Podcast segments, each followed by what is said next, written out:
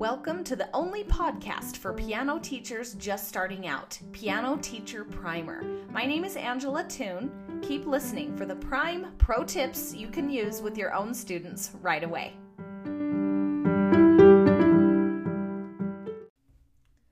Hi, Angela Toone here again, teaching you how I teach the musical alphabet, the white notes, how to recognize them out of order, anytime, anywhere. Have you ever had a piano student and you ask them about a certain white note and they have to go to the very bottom of the piano and count up A, B, C, D, E. Oh, that's an E. And to find the note you're referring to takes too long. So I think it's so important for them to be able to recognize these white notes. I think it's good for note reading and just able to play and navigate the keyboard even better. So my piano teacher in high school gave me a lesson on how to teach a first piano lesson, and part of that was how to recognize these white notes and teach it in a super fun way for kids. So we will go through the tricks to remembering the white key names, and I'll explain my tweaks on what my teacher taught me, as well as some games you can do to reinforce what they've learned. So they've already learned the groupings of the three black keys and the two black keys. And if you haven't listened to my previous episode, Three Elements of a First Beginner Piano Lesson, pause this podcast right now and go and listen to that one. So that explains the three black bears and the two little blackbirds. So they've already mastered those and they can navigate the keyboard around those. And sometimes I teach these white notes even while they've already started their method books, or sometimes I start the white notes before. It's so fun. The kids love this. It's so cute. So here we go. I don't start with A. I know I'm not starting at the very beginning, but this is better, I promise. I start with D. It's the easiest to recognize because they've already been jumping the two black keys, and so all they have to do is find the note in between. But before we tell them it's a D, I say the two black is a doghouse. And we take a business card, fold it in half, and stick it on the two black keys, and it makes it look like the roof of a doghouse. And if you want to see a visual of this and some of the other things that I'm doing, go to Instagram. It's Toones Tunes. T O O N E S, T U N E S. That's my Instagram. So we start with the D, and I put the little, I put the little doghouse on, and then I get these little Iwaki erasers. Not necessary. I, for many years, I taught this without those before they were even invented. I was teaching piano. And so you find all the D's, or if you have the erasers or a sticker or a little character, you can put it on the D. But play them all. Have them practice finding all the D's. And next we find all the C's. And I say something like, do cats and dogs usually get along? Because you'll get kids telling you, well, yeah, they do. They can, for sure. But do they usually get along? No. Is the cat usually allowed inside the doghouse? No. So it stays on the outside, and I show them the C. And I put a little cat eraser on. And then we play all the C's, and we drill that one. And then we go to E, and I have them pretend that it's big and giant because this is the elephant. And I say, do elephants fit in doghouses? And they laugh. And then we imagine that this one is huge, and then we put the little eraser on that's an elephant, and then they find all the E's. And then I play C, D, E, C, D, E, and I ask them, does this sound like something you already know? And they'll say, hopefully, it sounds like the three black bears, but we're not on black notes, we're on white notes. And so I have them practice for the week, three white bears. And we pretend they're polar bears, and we might pretend that the staircase is made of ice. And we might, and I got silly one day and called Goldilocks Frosty Locks. Anyway, it's the whole song, same routine, but on C, D, E. It's a little trickier to find than the black notes that are sticking out. But that's the idea, is that they have to think two black, C, D, E, and find the next one. And that might be all for that lesson, depending on the maturity level and the age and how much information the student can take in. That might be it. But we'll go on in today's podcast with the white notes associated with the three black group, and then just know that this may spread out to a couple of lessons. Don't try to cram it in too much. Have them say it back to you. Make sure they got it before they go home. So the three black is the grandma's house. And I have them close their eyes and imagine their grandma's house. If they have a grandma, first I ask them if they have one.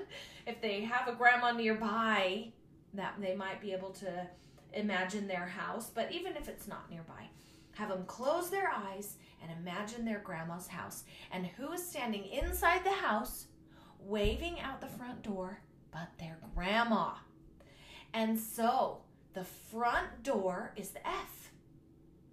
And I'll tell you about the erasers of this one in a minute. I had to get a little creative to make this work, because a door is boring and they don't just have erasers for that. Anyway, so I have them find all the front doors.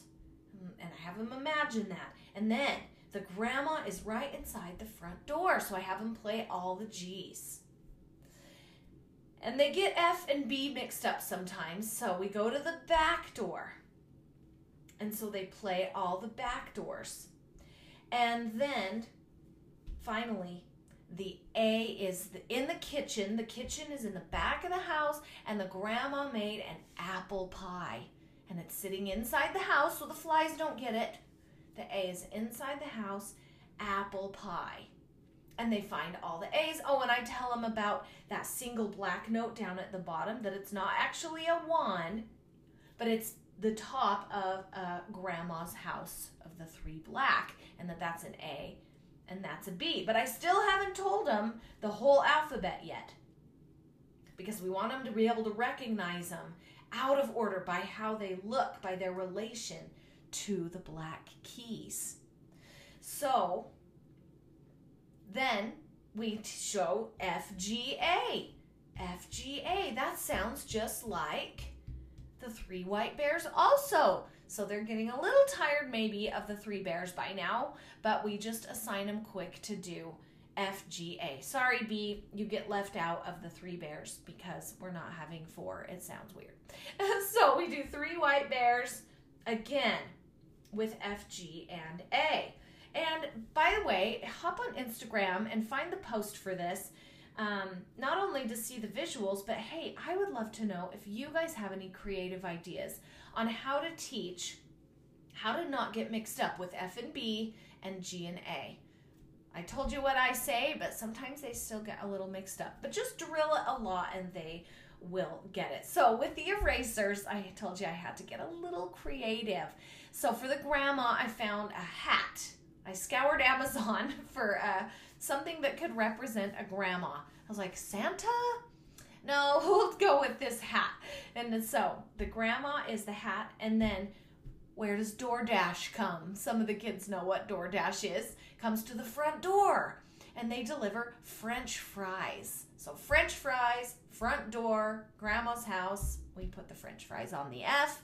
Um, and then the apple pie, uh, I found just sort of a cake-looking thing, and it's green.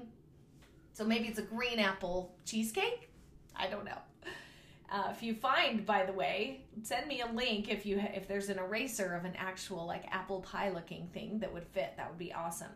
And then for the back door, I thought of a butterfly that it attaches to the back door. So we have to get creative as piano teachers, don't we? So I have them put on the erasers of the appropriate notes, and that can be a game in and of itself. But let me just take it a step step further with you on how I reinforce these white notes, but I make it a game. So you can tell when little kids are kind of getting tired, so I'll have them play their pieces, and then maybe we'll do a game, and then I'll explain something, and then show them what they're to practice on for the week ahead. That's kind of a basic lesson outline that I do. So you could put something else on a white note. You could just play it. You could put like a pom-pom or another random eraser on it, and you could say, what is this white note? Find the character that fits on there, and they have to pick the certain one that goes on there. Or you could give them three of them and say, quick as you can, put them on the white notes that it goes with. Or point to one and they name it. Point to one, they name it. Another little game that is so fun, and I actually assign it to them to practice at home, is I call it the closed eyes game. I guess I was not very creative on the naming of this game, but first they close their eyes and play a white note. Close eyes because then they don't just pick the ones they know the best. And it's random that way. So they open their eyes and they look at what note they are playing, what they're holding it down still. So pretend they're playing a D. And then they find all the D's, D, and I have them say it, D, D, D, D. And I say, hey, they kind of sound the same, even though they're going higher and lower. So I keep reinforcing high and low while we're doing this. Okay, close your eyes, play another white note. If they hit D again, say, oh, play another one until they get all the notes. Oh, and I do, at the end of teaching them the the dog house and the grandma's house, I do finally show them that it is at the bottom A, B, C, D, E, F, G, and why is it not H?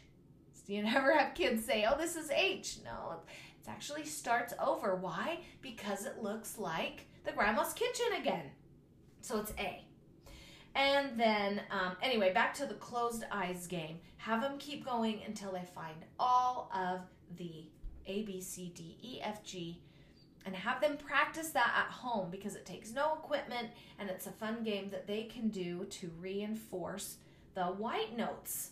Um, and again, hop on Instagram, Toones Tunes, T O O N E S T U N E S, and give me your ideas on how you teach the white notes and help them not get mixed up. And I just love hearing ideas from you guys, and let's keep teaching these awesome kids and empowering them, empowering them for future musical learning.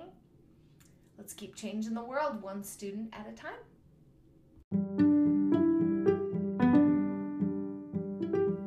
Hope this gives you the motivation you need to teach your own students and teach them well.